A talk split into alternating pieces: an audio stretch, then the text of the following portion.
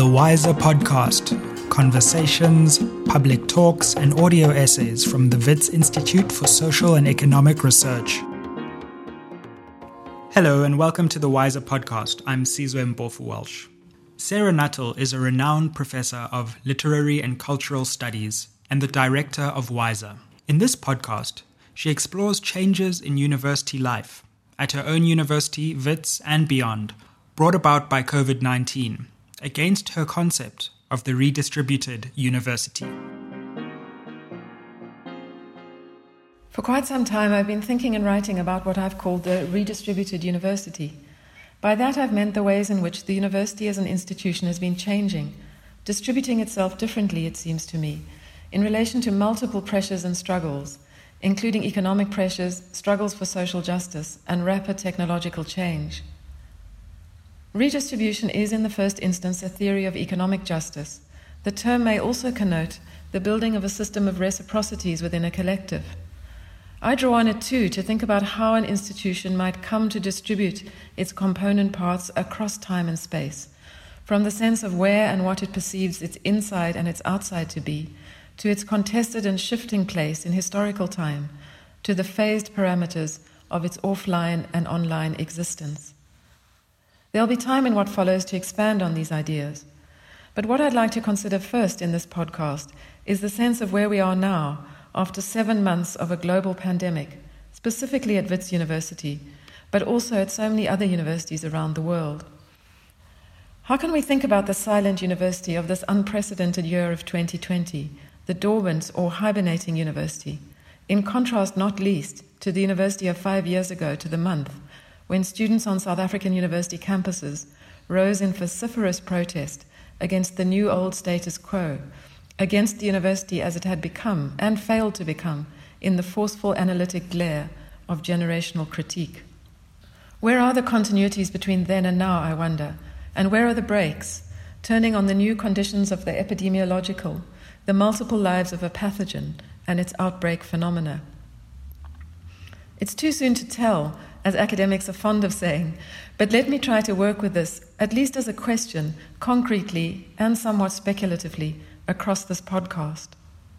Wits University, like many universities around the world, shut abruptly and completely in late March.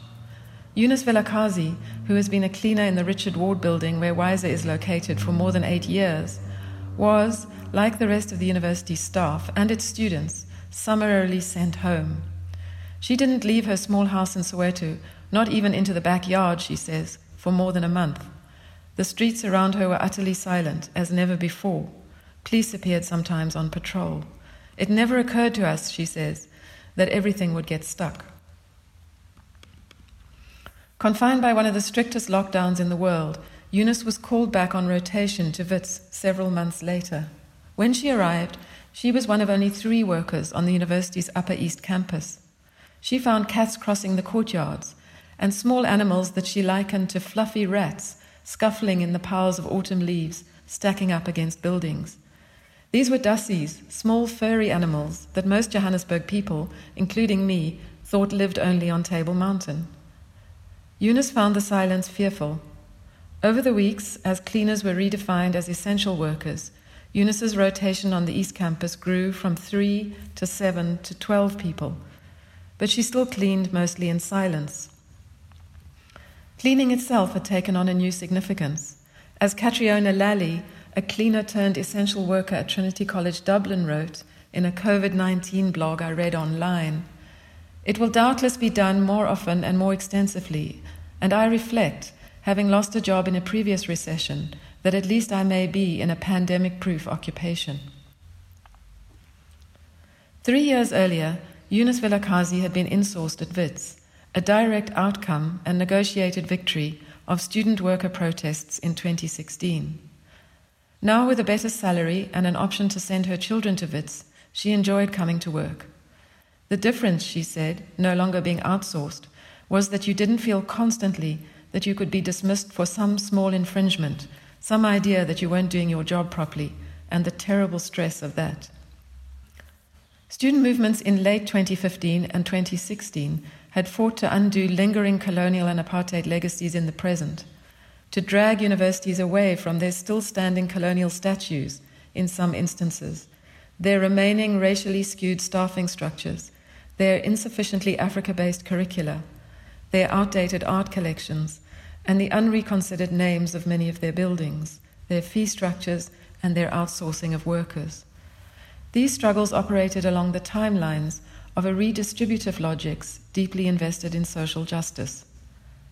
They were struggles too over the politics of time, over the temporal order of things, including the dismantling or strong contestation of the widely used rubric of post apartheid, seeking to redistribute its parts, insisting, as a potent politics of negation, as Adorno would have recognized it to be, that what had been taken by many to be past was not past but coeval with the present. Such struggles took place in the context of rising inequality and on the terrain of what Jean and John Comaroff have termed the neo-liberated South Africa. In the years leading up to student protests in this country, academic conferences and debates had begun to proliferate, including at Wiser, on the state of the university today. They were taking place here, but also elsewhere in the world. Many of these debates involved contestations about what constituted their inside and their outside, about how to straddle the often harsh boundaries between the university and what it had been, was, and needed to become, and the society of which it was and was not a part, about the work of activist scholars who worked to mitigate these boundaries, and how universities could make their walls more porous. Discussions took place about whether the university could be an asylum of sorts from the harshness and immediacy of the social, and about how knowledge, in an advancing te- technological age, contributing to the growing crisis in the humanities, was being driven increasingly by formations less circumscribed by institutions and disciplines, as it became more easily searchable, and the university a node in a network. Universities were also being literally redistributed across the globe as private universities. No longer the study abroad sites of the post Cold War era of area studies, these were now full degree granting campuses ones which tended to ignore their local context very often and to relegate the concerns of the social as such to their outside. Public universities on the African continent had, since the 70s, in many cases been Africanized, but they were also in debt. Faculty salaries had often been cut, student bursaries had fallen away. A process of negative redistribution had unfolded, with numerous scholars adding to the brain drain or joining consultancies as a way to make ends meet. The number of private universities kept increasing. In all these ways, the university was coming under scrutiny and being directly contested as well.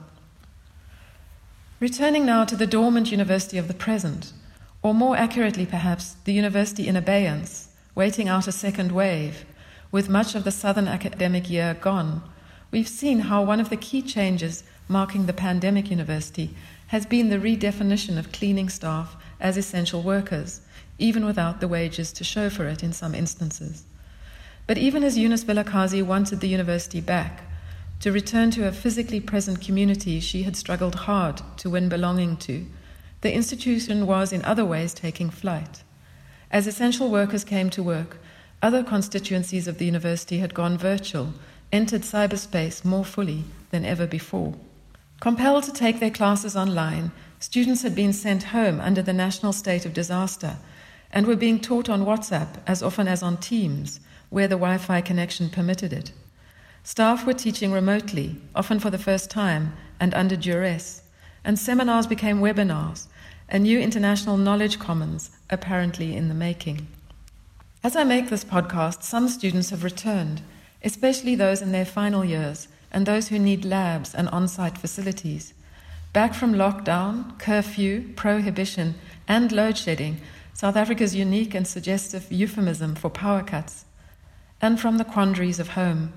Most have been relieved to get back to the actual physical offline university, where they generally have more space, privacy, freedom, Wi Fi, and access to their teachers.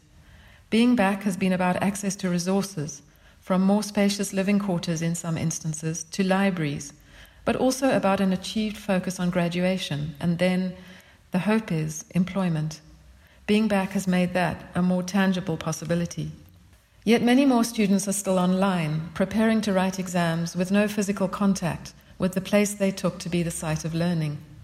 In this, they ride a wave of change already well underway.